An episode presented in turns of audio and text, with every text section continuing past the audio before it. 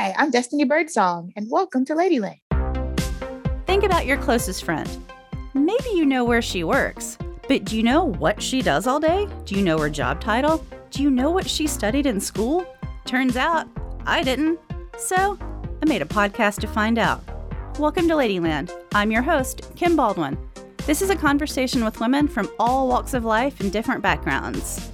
It's funny at times, serious at times, but always honest. This is Ladyland.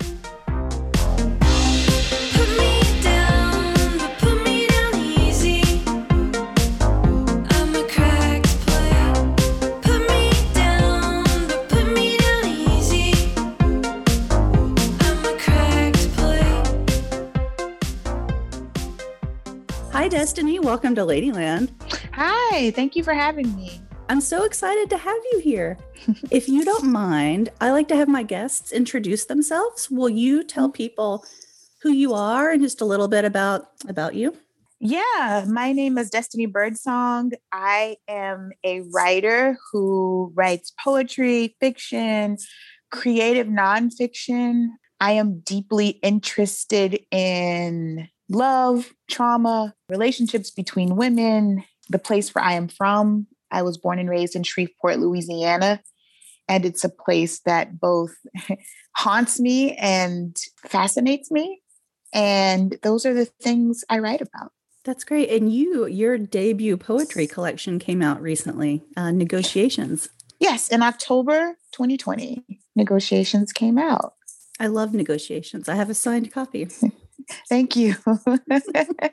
Thank you for buying it and reading it. Um, I love it. I'm so glad. Yeah. It's a difficult book, but it's, you know, it's my baby. So I'm always delighted and grateful when people read it and and when they love it. Yeah. Yeah. Yeah. Yeah. Can you believe that when you found out you were going to have it published, that we would be in a pandemic when it came out? No, I, you know, I actually tried not to think about the future because it was so far off. My book got picked up in late July 2019. And for a while, for maybe about seven or eight months, I didn't have a date, a release date for it. I just knew that it would be in the fall of 2020. And that felt so far away that I just didn't, I just tried not to think about it. Actually, I was really focused on the editing process. I was also doing a number of other things. Like I was still working my job then. And so I was doing things related to that and also trying to find a new job. And I was working on another book, which is coming out in 2022. So I really didn't think much about what the debut would look like.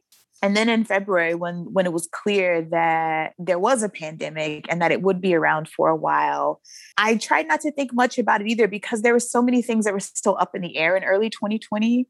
You know, it wasn't until the summer when I thought, oh, this isn't going to go away and it's going to change what my book release looks like. But it actually, you know, it really turned into something beautiful. I had a book release party that I could not have had if the world had been open. You know, it was over Zoom.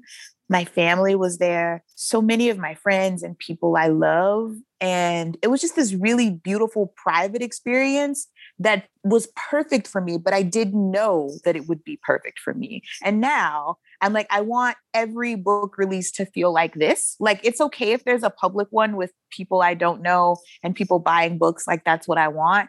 But for every book now, I want a moment where I'm just surrounded by people I love who love the book because they love me and who are willing to celebrate with me in a very private and quiet way. I'm so, So- glad you said that. God, kind of emotional hearing you say that. um, I was going to ask, like the normal question, what was it like to publish a book during a pandemic? I love that you now have this like reframing of what a release looks like because of the Mhm. pandemic. And I'm not one of those people trying to always silver line the pandemic. Like this is horrific and Mhm. all this sucks and it shouldn't Mhm. have been this bad. But I agree. Um, I, I do love that you got something beautiful out of it that you wouldn't have thought to ask for or anticipate.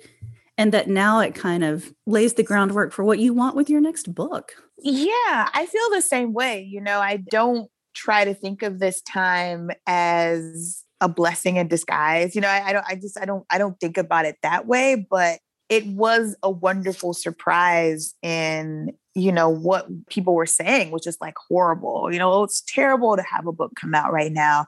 I didn't really have any frame of reference because this is my first book so i had nothing to compare it to which i think is a fortunate thing because there were many ways that i just wasn't able to be disappointed because i just had nothing to compare it to. So God, that's such Um, a good point. yeah, I mean, and I, I do think that there are debut writers who, who feel very differently than I do about that. But for me, it was just like, you know, this is the first time this has ever happened to me. So I don't really know what I'm missing. What I really tried to focus on was what was present and what was possible in that particular space. And that was really helpful for me. I don't know. For me, it is not helpful to like spiral into what could have been. Like that's a dangerous space for me emotionally. Man, so I shout out was- to your therapist. You are very emotionally healthy. this is like high evolution of humanity right now, what you're talking about. Congratulations. yeah, yeah. Thank you. I mean, I just uh, yeah, it, that thinking isn't always useful for me. So it was really important to focus on what was there, and what was there was really wonderful and like beautiful and revelatory. I'm I'm grateful for that in Yeah. the midst of a really terrible time. A really terrible time. One of the debut events you did, I was part of, the porch had you do, I think it was their birthing the book series. Yes. So I heard you talk about the long and winding road to this book being born. Yes. Um, it was a long and winding road. how long and winding was that road? Well, I think, you know, I believe in that adage that, like, you know, your first piece of art, your first album, your first book, you've been writing your whole life. And so I do believe that there's sort of a part of that book. Even now, you know, I look at certain lines and certain turns of phrase, and I can connect that to things in my childhood, like things I heard people say, lines to songs that I really love, things like that. But writing the book in earnest began in the summer of 2017. So maybe around like 2015, I said to myself, you know, I'm going to really try to devote my time to finishing this book. At the time, I presumed that my MFA thesis, which I finished in 2009, was going to be my first book. Like that, that, that was just my presumption. I was completely wrong, which is which is a which is wonderful in the aftermath, but terrifying in the moment. And so I started working on those poems, but there were these new poems that were coming that were really dynamic and that didn't really look like what I had been writing in 2009. And they weren't supposed to because it, it was six years later. And, you know, but I still sort of clung to the hope that, like, well, these are the poems that are going to supplement this thesis you know, turned collection. But it wasn't until 2017. I was sitting at a residency right outside Chicago. It's this place called Ragdale.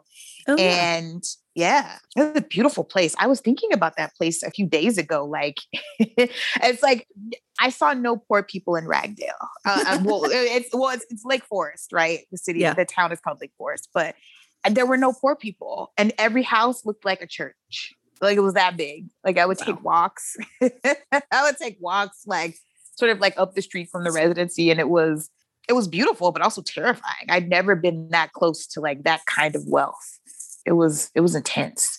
But anyway, so I'm at Ragdale where nobody locks their doors except me. and I'm sitting at my desk looking at a it wasn't an Excel sheet, but it was sort of a Word document where I'd created all these columns of like poems that I thought were really good and poems that I thought could use work and poems that I didn't think were going to work in the collection. And there were all kinds of poems there. There were poems from the thesis that I'd reworked. There were the new poems. There were poems I had written during my first 3030, which is a challenge that poets will often undertake during April, which is National Poetry Month, where you write 30 poems in 30 days. And I'd just done my first one a few months before in April 2020. So some of those poems were there. And I just realized that I was doing something very different from what I thought I was doing. I was doing something very different from that thesis work. And like that's the moment when I started writing negotiations in earnest. And the title poem was written at Ragdale because I was there during the Charlottesville riots. And that poem is a direct response to that. And once I wrote that poem, I knew that it was the title poem. And I knew that that title was for a collection that was very new and that was separate and distinct from my thesis. You know, in my mind, it's such a fast, seamless process that all writers, all published writers, No. it, it's just so easy and it's so fast. And mm. I love that you have a spreadsheet. Like you're speaking soul right now. yeah, I mean, it was, you know, I was determined to finish that book. And it's, again, it's one of those wonderful but also terrifying experiences where you think you're moving in a very specific direction and you realize halfway through that where you thought you were going is not where you're going at all. But I credit the fact that I started the journey. You know what I mean? Like I had to start somewhere, even though I was starting with the presumption that I was going to a specific place. I, I couldn't have got I couldn't have gotten to where I was if I hadn't started there, even though I was totally mistaken about where I would end up. And I say that to say that it is not a seamless process at all. Neither of my books are books that I had expected to write. Um, Okay. So, yeah. I love that in the back of your book, you go in the very, very back, you it's I don't know what it's called. It's not an index, but you go poem by poem and list like your influences and things you pulled from. Mhm. And a minute ago you mentioned like favorite songs, and there's a poem in here where you talk about Johnny Gill's Rub You the Right Way in the back. Yeah. I love That's that one of my favorite songs. I still listen to it. It I do it's, too. it- yeah, there's such nostalgia there for me. I just remember being a kid in Louisiana in the summertime when you're outside and it's hot. and Yeah. you know, you hear that song on the radio or you hear it coming from a car and it's just yeah, yeah. I do love that song. you know you've got Mhm. cardi b in here i love Mhm. the poem with cardi b i i've never seen in the back of a poetry book what yours has and i was so i would love that all the time i would love a little blurb poem by poem Mhm. about like this was inspired by this first line is from Yeah, you know, I think it's the researcher in me that's really invested in, you know, source citations. I do think it's important for me anyway to remember that I am always in conversation, sometimes in, in ways that I didn't necessarily identify when I first wrote the thing, but I am always in conversation with the art that I took in as a child, with the things that I've read, with the things that I am reading, with the people with whom I'm having conversations. You know, some of those poems, particularly, I'm thinking of Love Poem with Stockholm, were Mhm. only possible because I was having conversations with my friends and they were recommending poems. And, you know, it's just important for me to contextualize the work in that way. And even so, like there's some moments when I'm like, oh wait, there's that specific line that I, that I think may have been influenced by this thing. Um, but the wonderful thing for me about writing is that there there are those moments of surprise when when I'm being influenced by things that I didn't even recognize when I wrote the piece. Like it may be weeks, months, years later that I realize, oh, you know, that's actually kind of reminiscent of of this particular thing I read or I heard, or you know, this particular conversation I had. But I definitely try to do as much of that as I can, especially in poetry. I some- it Yes. And sometimes I think people think that poetry is just this thing that sort of like springs out of the poet fully formed without a lot of like work or, you know, like without a lot of forethought or intention. And I think the notes section is working against that too, against that presumption that poetry is just this thing that you can kind of do in your free time. I know people do it, but that's not the kind of poetry I do. I am deeply engaged in the work and it is work. you know, it's not it's not play for me. And I don't, I don't mean to sound like play is not an important part of poetry or that people cannot engage in poetry as a form of play. But for me, it is a serious endeavor. It is a highly researched endeavor. It is it is an intentional endeavor. For me, the notes sort of shed a little light on that on that process. Man, I'm very glad to hear you explain that. I don't know a ton about poetry. I'm newer to it. Last, I don't know, five, ten years, but I didn't grow up reading it. but I've never written poetry. I write creative nonfiction and I I can't imagine the skill needed to I couldn't write a poem. Like there's no way like but the skill required to write poetry and to write the kind of poetry you like that you said, you know, is in conversation with all of these other poets and pieces of work and songs and I wonder how many people know the difference between writing poetry, writing fiction, writing creative nonfiction. It's something I'm I'm learning about myself. Yeah, people often ask the que- the question because I write in all of those genres. People are often curious about like, well, how do you know a piece of writing is a poem, and how do you know a piece of writing is a piece of fiction, and so on and so forth. And I don't have clear answers to that either. You know, I do think that there is a part of the process that for me is very mystical and kind of divine and and in that way separate and distinct from the intentionality that comes with being in that conversation and documenting those conversations. So I, I don't know if I could answer that question either, even as a person who works in all three of those forms. I do think that I go in the direction that I'm pushed or that I'm, well, nudged, I think is a better word, gently nudged. And leaving room for play, I think, is really important as a writer. It may be better said this way leaving room for flexibility, for amb- ambidexterity, right? Like leaving room for what could be possible. So, for you, you know, it's you like I could never write a poem, but the, the truth is that you you could, right? Be Um, careful. yeah, I mean, like you could, right? Like it's possible. Now, is it possible for you to write the kind of poems you want to write? Yes, but that but that would take work, right? Yeah. Oh, Um yes. It would take a lot of work. yeah, and so I think being open to those possibilities, but also being committed to the work of doing it well, which I still don't have this like wonderful cheat sheet for. I think every book requires something very different from you. And every genre requires something different from you right? But it gets more specific you know the genre requires things the book requires things the the piece in the book requires things right? And i think being able to sort of whittle yourself down to those tasks is what makes that ambidexterity possible sort of figuring out what that particular piece needs and being willing to do it. And sometimes you know people aren't willing to do it because there's a lot of work. It's it's hard. Like i have been exhausted for the past few months because i've been working on my second book and it's a kind of exhaustion i've never experienced before like not ever. Yeah, not in grad school, not as a waitress at, you know, eh, while I, who was also working her way through college. Like I've never been this exhausted in my life. What do you think is different now? I mean, it may be age. You know, I'm older than I was when I was doing those things. What I believe it is, though, is that, you know, the farther one goes in her work, I think the higher the stakes and the more that is required to do a new thing, to do an interesting thing, to do an honest thing. And I think that that is part and parcel of what it is. I mean, there are all these other external factors, like I'm writing a book in the middle of a pandemic.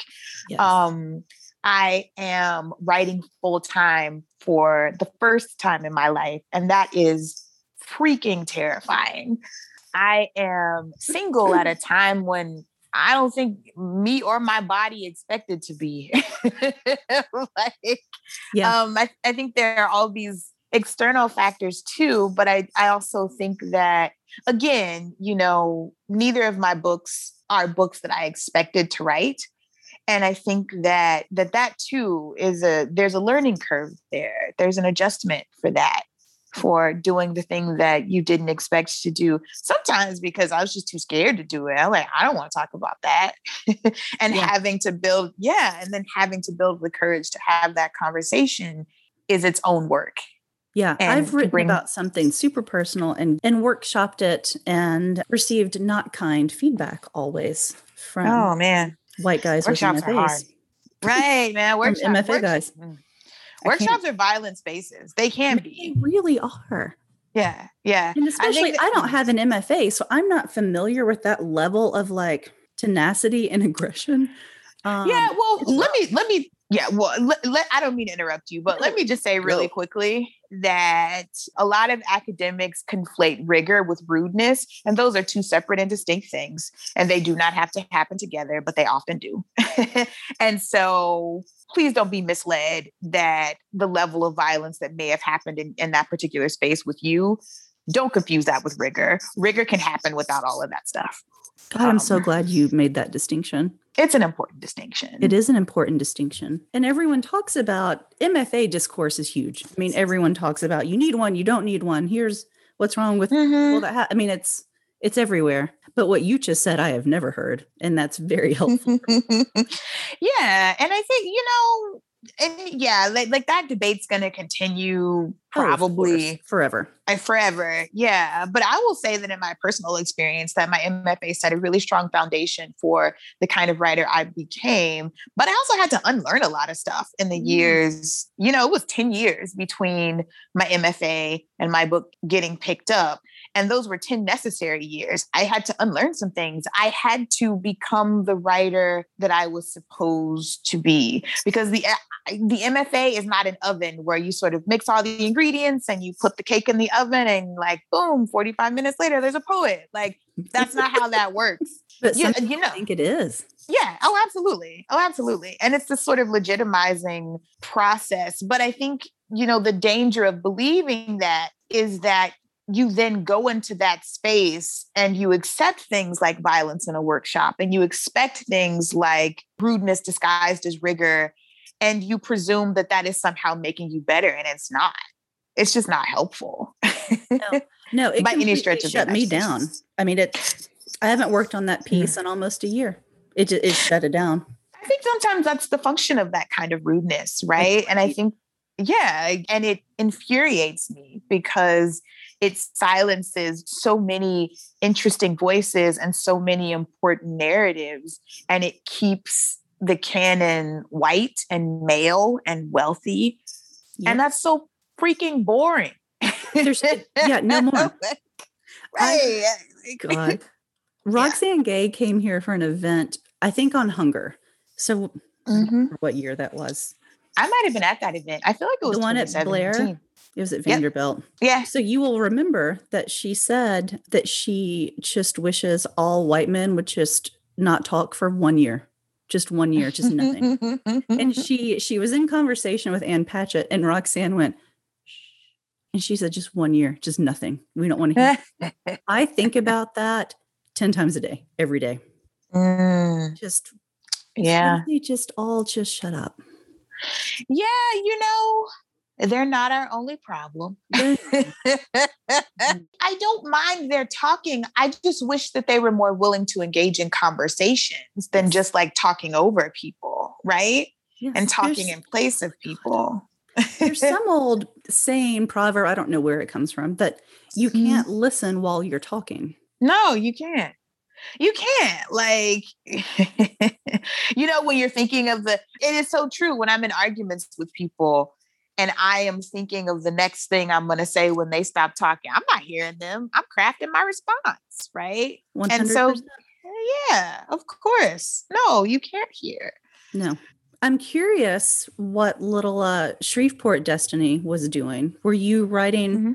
were you writing as a little girl were you writing poems or stories as a little girl Um, I definitely wrote a few stories. My mom has this little like paper booklet that I put together.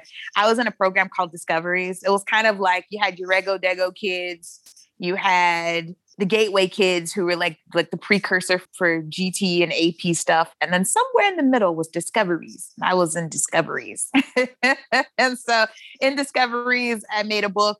Uh, it was a fable called "Why Snakes Are Poisonous." And my mom still has that book. So I was definitely writing things as a kid. In the fifth grade, I wrote the essay that got read at like the fifth grade graduation, where I talked about my elementary school career and my precocious nature as a child.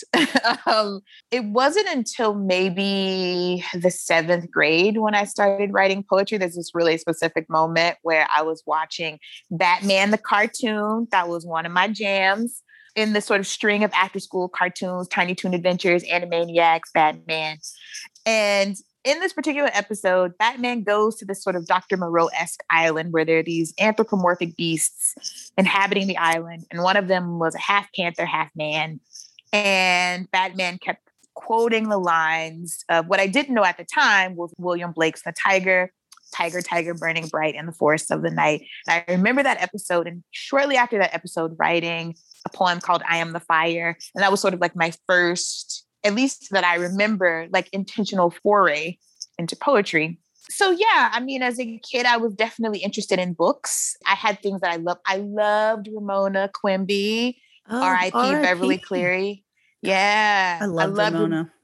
I loved Ramona. I loved Ribsy. I don't remember what his owner's name was, but I loved Ribsy. I loved Judy Blume. Uh, Yes. Then again, maybe I won't, which I don't know how I got my hands on that book, but that was my know. first exposure to masturbation and, you know, like, Yes. um, yes, yes, yes. And, and also identity, because, uh, what's his name? Tony Miglione. He was like this Italian kid in this white neighborhood, which I didn't necessarily know sort of the intricacies of that identity yeah. same. in juxtaposition with, you know, sort of like wasp whiteness, right? But I definitely understood that his family was different and he had, he had anxieties about that. Um, I love Mrs. Piggle-Wiggle, which was this lady. oh my who- God. Yeah. oh, you know her. Yes. Oh my and the, yes. the upside down chandelier in her house. Yes. her I had forgotten about that till just this second.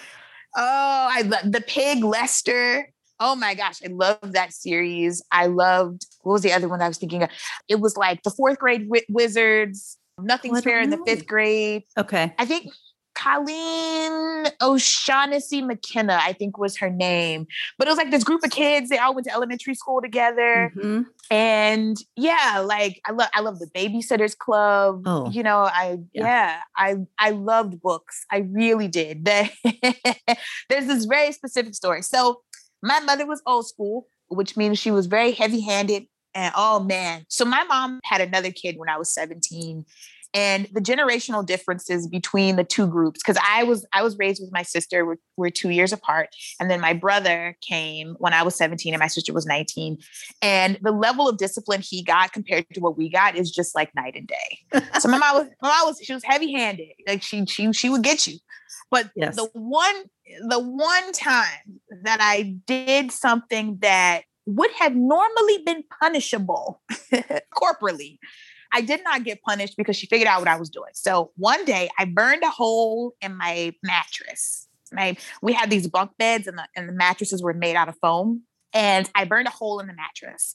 But the way I burned the hole in the mattress is that late at night, when everyone was sleeping, I would take the lamp, I would take the lamp shade off, and I would stick the lamp under Mhm. my covers so I could read. And so the light bulb was what burned. It was like a perfect little circle. I had, it had burned through the sheet. I, I mean, thank God it didn't catch on fire, but she figured out that that's what I was doing. And so I didn't get in trouble for that. And I don't even know if I would, if she, she was like, you know, you got to start going to bed. Cause I, I've always been a night owl. I would stay up late and read those books because I just couldn't put them down. So, mm-hmm. so yeah, that was definitely a part of, of who I was, you know, and I think I was talking to a friend about this yesterday. It's interesting. I think a lot of that was certainly circumstantial. Like we didn't have a lot of money. I, I wasn't in like gymnastics or ballet or softball or any of that stuff. But books were free. You could get God, books from the library. I have Yeah. not thought about that. I didn't I didn't have that stuff either. And also like I'm a little I was born in the 70s. There wasn't a Mhm. ton of that stuff yet. And I lived in a real small rural town in Oklahoma. There was nothing. um, There wasn't a dance studio. There was nothing to do. Um, Mhm. and I just read. Yeah, yeah, it was free entertainment and it was it was interesting entertainment. Um, but I also have to attribute my leaning into artistry. Like I come from a long line of like family artists, you know. really? Um okay. yeah, my mom is really handy. She makes these really beautiful baskets. When I was a kid, she used to make hair bows and t-shirts. My great grandmother, I have this really distinct memory of being a kid, and I don't even know why I did this, but I was eavesdropping on the phone, and on the phone were my mother, my great grandmother, and one of my mom's friends. And my great grandmother, which I mean, I can't go into her biography, But just know that this is this is very ironic. My great grandmother is extemporaneously writing a church speech for my mom's friend.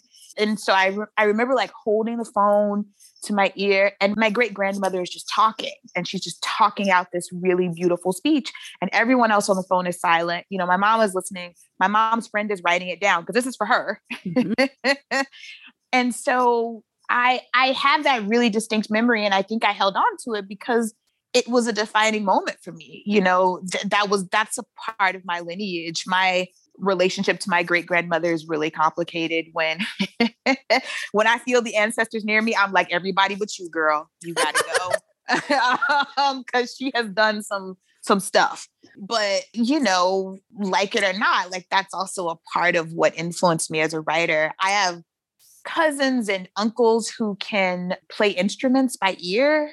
Yeah, just sort of you give it to them, you give them a few hours or a few days, and they've got it nailed down. So I think that too is, yeah, I think there's certainly a genetic and a familial component to artistry. And I really was fortunate to be surrounded by people like that who could just do these really amazing things that certainly seemed like gifts. You know, they didn't necessarily have formal training or any of that stuff. It Yeah. just came and they and they used those things to make the world around them beautiful. So. You list so many family members in your acknowledgments. Mhm. How proud are they of you? Was this hard for them to read, or did they just love that you made it? you know, I have no idea. Uh, well, I, I do have some idea. I do think that they are really proud that I made it. I gave a bunch of people that book. No one has ever talked to me about the book at all. I will say that that is not atypical in my family. There are lots of silences that also influenced why I became a writer. The page was sort of a safe space where I could like map out these questions to things I was afraid to ask because I knew that there were things that we didn't talk about. And so, yeah, no one has ever had a conversation with me about the book. I'm not quite sure if they have read it. I, am not quite sure if my mom has read it, but my mom like gave it to her pastor, which okay. oh, good grief. I think about him often. Poor guy. That's such a mom move, also.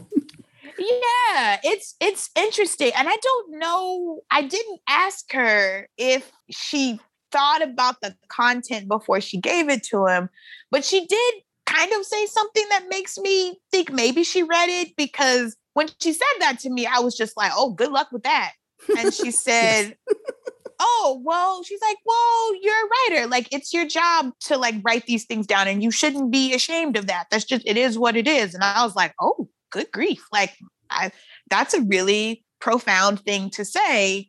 And so i i think maybe she read it but hey, but you know because the page for me has always been like my safe space separate and distinct from those family conversations that may or may not have made room for my questions and the things i was thinking about I actually am okay if nobody has ever read that book and does not want to talk to me about it. Like I I'm okay with that.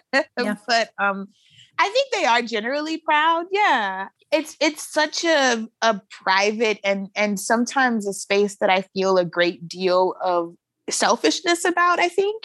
And so I I don't mind that people are not necessarily willing to enter that space with me because it's always been a space that I've really wanted to keep safe. And it's not to say that my family isn't safe, but it is to say that their entrance might make me a little less comfortable than what I'm used to. Yeah, So, no, I I get that. I get Yeah. Ladyland listeners, have I got a deal for you? LOL. But seriously, I have a deal for you. Libro FM is the first and only company that lets you purchase audiobooks directly from your local independent bookstore. And guess what? We have two of those here in Nashville. If you're new to audiobooks, they're the perfect way to get more books into your completely unstructured life. Listen during your commute, to your living room, while doing chores, walking the dog, petting the cat, or relaxing at home.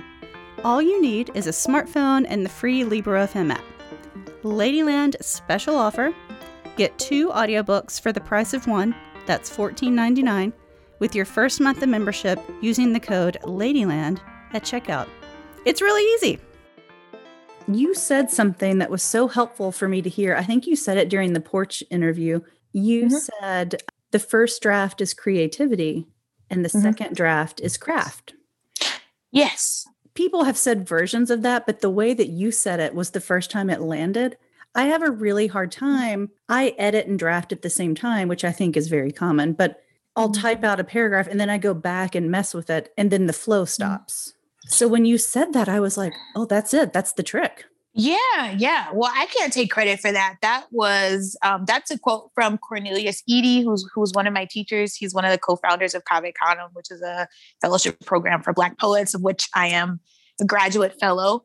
So yeah, that's from him. But it it was helpful for me too because I was a horrible self-editor. You know, I think that's one of the things I had to unlearn from being in my MFA. And I don't think anybody ever taught me that. I, I do think that I was not untaught that, right?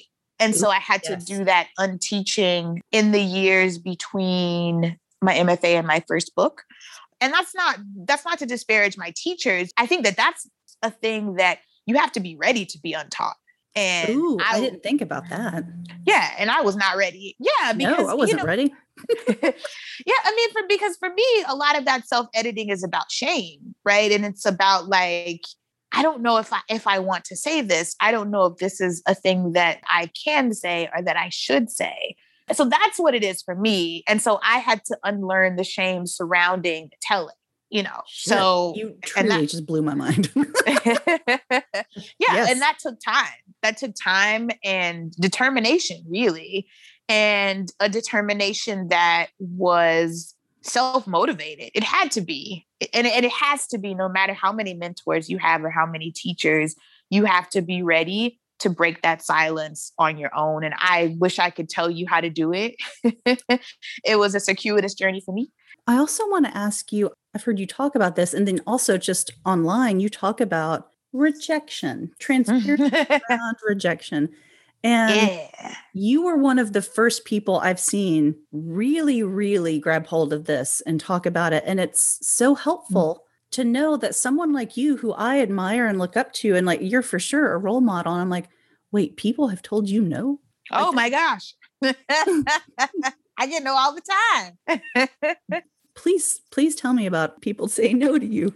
yeah. Well, you know, I stand by what I said online, which is that every rejection that I can think of in recent memory has been one that either like protected me from something or made the way for some bigger opportunity that I had no idea was even possible until that thing that I wanted got moved out of the way. You know, and there's certainly a religious component to that for me. I am a practicing Christian, not the kind of Christian who thinks Lil Nas X is going to hell for the video. I just want to clarify that. You Not- read my mind. not that kind.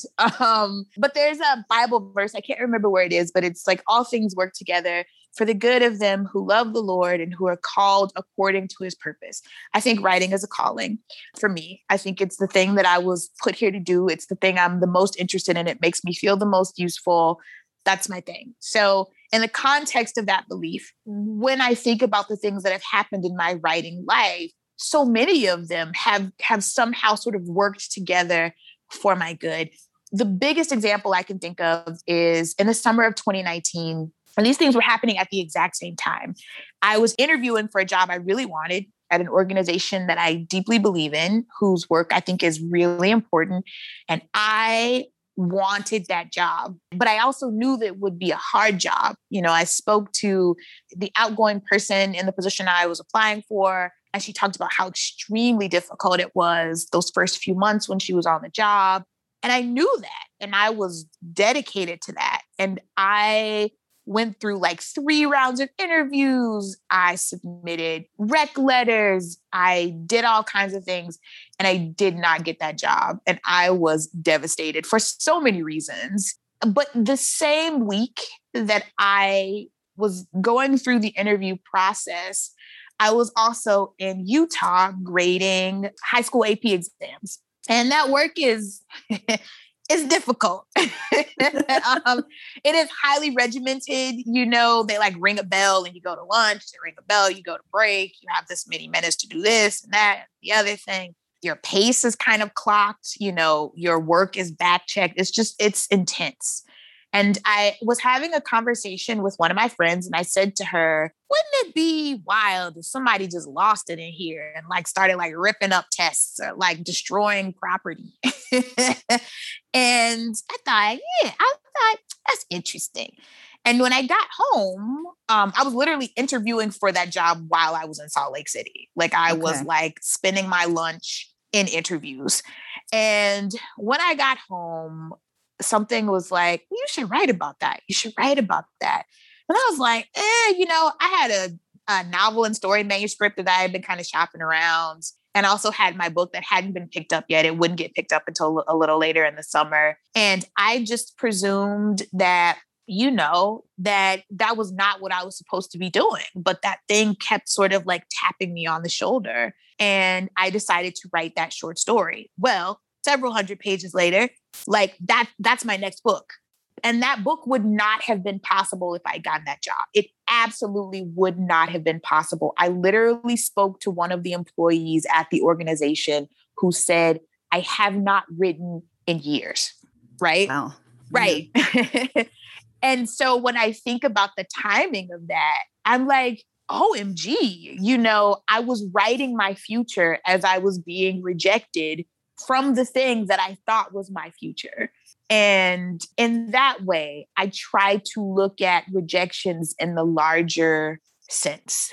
You know what do they make room for? What do they protect me from? Because i'll be honest with you i am not a healthy or a happy person when i cannot write. Like it is intricately interconnected with my emotional health. If i were prevented from doing it i do not know how emotionally well i would be but also i needed that book i needed my advance you know and i needed to write that book the book is about it's a triptych novel all mm-hmm. three of the main characters are women with albinism. They all either live in or have connections to my hometown. So it is such a huge part of my identity that I needed to map out on the page. So I needed it for so many things and had no idea that in that little space in June 2019 that I was building the thing I was building. You know, I thought I was going to get that job and I was going to move, you know, to a wonderful new city. you know what I mean? And I was going to have some experiences and I was going to work this job. And it turned out not to be the thing. But I'll tell you, I write full time now and it's really precarious and it's kind of terrifying. Uh, but I am the happiest I have been in my adult life. Like, so happy to hear that. yeah, like full stop, full stop. As stressful as it is, as exhausted as I am, I am the happiest I've ever been because every day I get I get to wake up and I get to write, and I would not trade that for anything. That's the dream. So you have a new column with Catapult, right? Yes, And it's called Home Girl Health. I don't know if we say home slash girl slash girl health. slash health. I Mhm. think either way is fine. Okay, Home Girl Health. The first one came out in February and it Mhm. was called Surviving Karen Medicine. Yes, What was the reception to that piece? it was overwhelmingly positive, at least as far as I know. You know, I don't know how. That's fair. every person who read it felt. There was a moment, there was a woman online who was upset by the title. Um, really? Yeah, but you know, her response to it really speaks to, I think, all of the issues eh, that are, you know, Karen specific, actually, right? Yeah. Like there was like, she was upset with the title. And then she went on to sort of center herself in this conversation about all the things that she had done to sort of advance racial equality and like all of the people that she knew that were like healthcare workers. And the, the thing is, is that there's a really specific moment in the essay where I say, you know, if this pandemic has taught us nothing, it's that we need healthcare workers. I am here because of healthcare workers. I benefit from the work of healthcare workers. I benefit from the work of white women healthcare workers. My therapist is a white woman and she is her mom is Danish. like she is white. and she is phenomenal. like, right? Like She is phenomenal at what she does, but she is present. She asks questions. She is transparent about what she knows and what she doesn't know. You know what I mean? Like, those are the kinds of healthcare workers we need. And if you are a white woman and you are that kind of healthcare worker, that essay was not directed towards you, right? No, and actually, if you don't, I, I should have given like a synopsis of what that essay was about. Well, you, Sure. what's it like to navigate the healthcare system as a Black woman? it's hard. I mean, it's hard. It's hard. I have had experiences where I was just not listened to. I've had experiences where I was treated like a problem, where I was sort of demonized for being frustrated, for being angry. And, you know, I am not, I know this much about myself, but like, my quiet angry is scary enough. like, I don't have to do a whole lot of other stuff. I could just be mad, and people are like, oh, she's mad. So, like, I am not sort of like a throwing papers across the room kind of angry. You know, my kind of anger, I'm very still, I'm very quiet, but I'm also very honest, right? And I'm very deliberate about what I say. So, this isn't the kind of demonization where it's like, oh, she's like pushing things out of the way and throwing things across the room. It's just like, oh, she's angry. That's a problem, right? Instead of asking, what is she angry about? Oh, she's angry that her illness is not being treated. The illness is the problem and the treatment is the problem. Let's address that. You know, so much of that has happened in a really short period of time. Like, I knew that medical racism was a thing. You know, I wrote my dissertation on mother daughter relationships in Black women's literature. And part of my dissertation was about Black maternal mortality rates in the US, right? So I knew cognitively that this was a thing but experientially, it's a totally different experience. And it's terrifying when you're sick and you need help, and the people who have sworn to help you are not being helpful. And not only like not being helpful, but in some ways being detrimental to your health. And so that's a really difficult thing to navigate. And I think race plays a factor. I think the trope of the angry Black woman is still very much alive and well, and it operates in really devastating ways in the medical field. I think that the smart Black woman is often pathologized. Um, Tell me more about the smart Black woman. Well, I think that, you know, I mean, the essay opens with my interaction with a dietitian who had heard someone refer to me as Dr. Birdsong and I think was completely undone by that and felt insecurities that I knew nothing about, right? Like, I suspect that she, you know, had been treated differently by people who, you know, maybe had what they considered were better degrees, people who were were medical doctors as opposed to like dietitians or nutritionists or whatever. But she brought all of that stuff into the room to a person who was very sick and who honestly just didn't give a damn about any of that stuff, who just wanted help. Right. And because she brought all of that stuff in the room, my autonomy was seen as a threat. My desire for autonomy was seen as a threat. When I asked, you know, are there other things I can drink besides like fucking Gatorade? I have a history of high blood pressure. Like, you want me to drink something full of salt? Cool, cool, cool. Right. um, Yes. like you know like those things were seen as threats to her body of knowledge and they weren't intended that way it's like i have the right to decide what i put in my body right Yes. yeah Yes. that's still my right yes. you know yeah the short answer is that it is hard and that's what that essay is about um, but that essay is also about the wonder of good healthcare professionals. You know, I got a skin biopsy because a resident wrote a letter to my dermatologist saying, like, you guys need to figure out what's going on, you know. Yeah. Did you So- also get messages from women, or not even specific women, but did you also get Mhm. messages of just like, thank you, this sucks so much, and I'm oh, glad someone's absolutely. talking about it. Oh, yeah, absolutely. I got messages from people with autoimmune diseases. I got messages from people with Crohn's disease specifically, which is what I was diagnosed with, particularly Black women, but also all kinds of women who are like, yeah, this has happened to me. Like, yeah, you know, I thank you for writing this. I I have been through this or something like this. Yeah, absolutely. And I think that's the the tragedy of of not talking about these things or like the potential of not talking about these things is that you know, I would often leave those spaces thinking something was wrong with me, that I was crazy or I was overreacting. But I look back on those months, particularly the months when I had the skin issues and just how bad it was. And I was like, I don't know who could have looked at me and my skin and somehow thought that my frustration was a problem that went on for months. I mean, I have pictures of it, like it was horrible. The fact that I would leave those spaces thinking that I was the problem just blows my mind. But I did because I thought that this was just specific to me. And it's funny because after I wrote the essay, I Googled, you know, the skin issues and the, when the drug I was on, and there have been papers published about it now. It's it wasn't uncommon. It wasn't just me. It wasn't, you know, another autoimmune disease like one of my doctors tried to tell me. It was a real thing. It was a real thing that was happening to my body. When does your next piece come out with, with Catapult? Um, well, right now it's with the editor. We'd originally said early April, but I'm really excited about it. It's about friendships. Um, one of the other kind of wild things that happened during the pandemic is that my best friendship, which was 18 years old, ended very abruptly. I'm sorry. Um, it's okay. You know, I think that it's a real grief, though. That's a real loss. Oh, it is absolutely. But I also, again, you know, and this is sort of a faith based belief.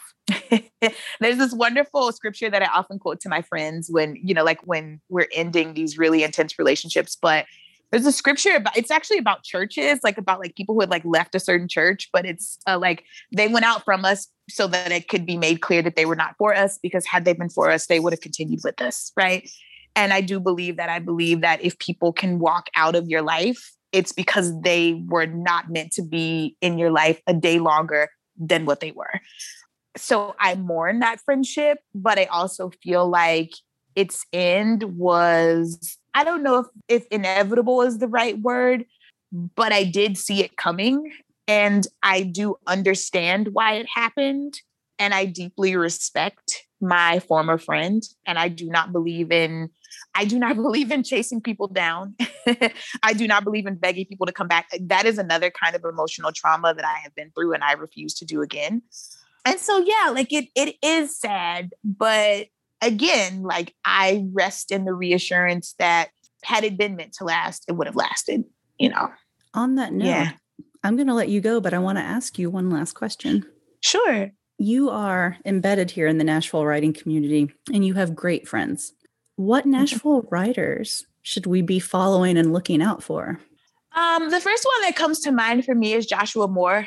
Amazing producer, great poet, great screenwriter. So yeah, I would say yeah. I've been reading some of the work behind the scenes. I feel really privileged to do that. And I think yeah, that's the person I would be watching. Joshua. Um, yeah, absolutely. I saw this writer recently, Carrie French, who lives in Oh, yeah. Murfreesboro. Yeah. I think it's just a phenomenal writer. You know, I remember watching her for the first time at like an open mic, and I said to myself, whatever like it is, you know, whatever the it factor is, like she's got it. I think her book was phenomenal. I am hopeful that she publishes another one. uh, I don't know if she's working on one or not, but yeah, I, I think that those are writers that really come to mind. I have a friend, Lisa Dordal, who has another book coming out, also a phenomenal poet. You know the right people. Yeah. When does your when does your new book come out? February of 2022. I don't have the exact date, but most books come out on Tuesdays. So they're like four possible dates. I don't know which one it is, but yeah. We'll do this again in March 2022. Oh, absolutely. I'd be happy Des- to. Destiny, thank you so much for doing this. I really appreciate it. Thank you. It's been a lot of fun. I'm Kim Baldwin, and that's our show. Thanks so much for joining us. To find full show notes, head over to ladyland.show. And if you know a lady that I need to meet, slip into my DMs. You can find me at ladyland underscore podcast on Instagram. This podcast is produced by Mary Catherine Rooker and brought to you by We Own This Town. Logo by Elizabeth Williams. Music by UDrive. Download anywhere you listen to podcasts. If you have a minute, please go to Apple Podcasts and subscribe, rate, and review Ladyland. Thanks again for listening. See you next time.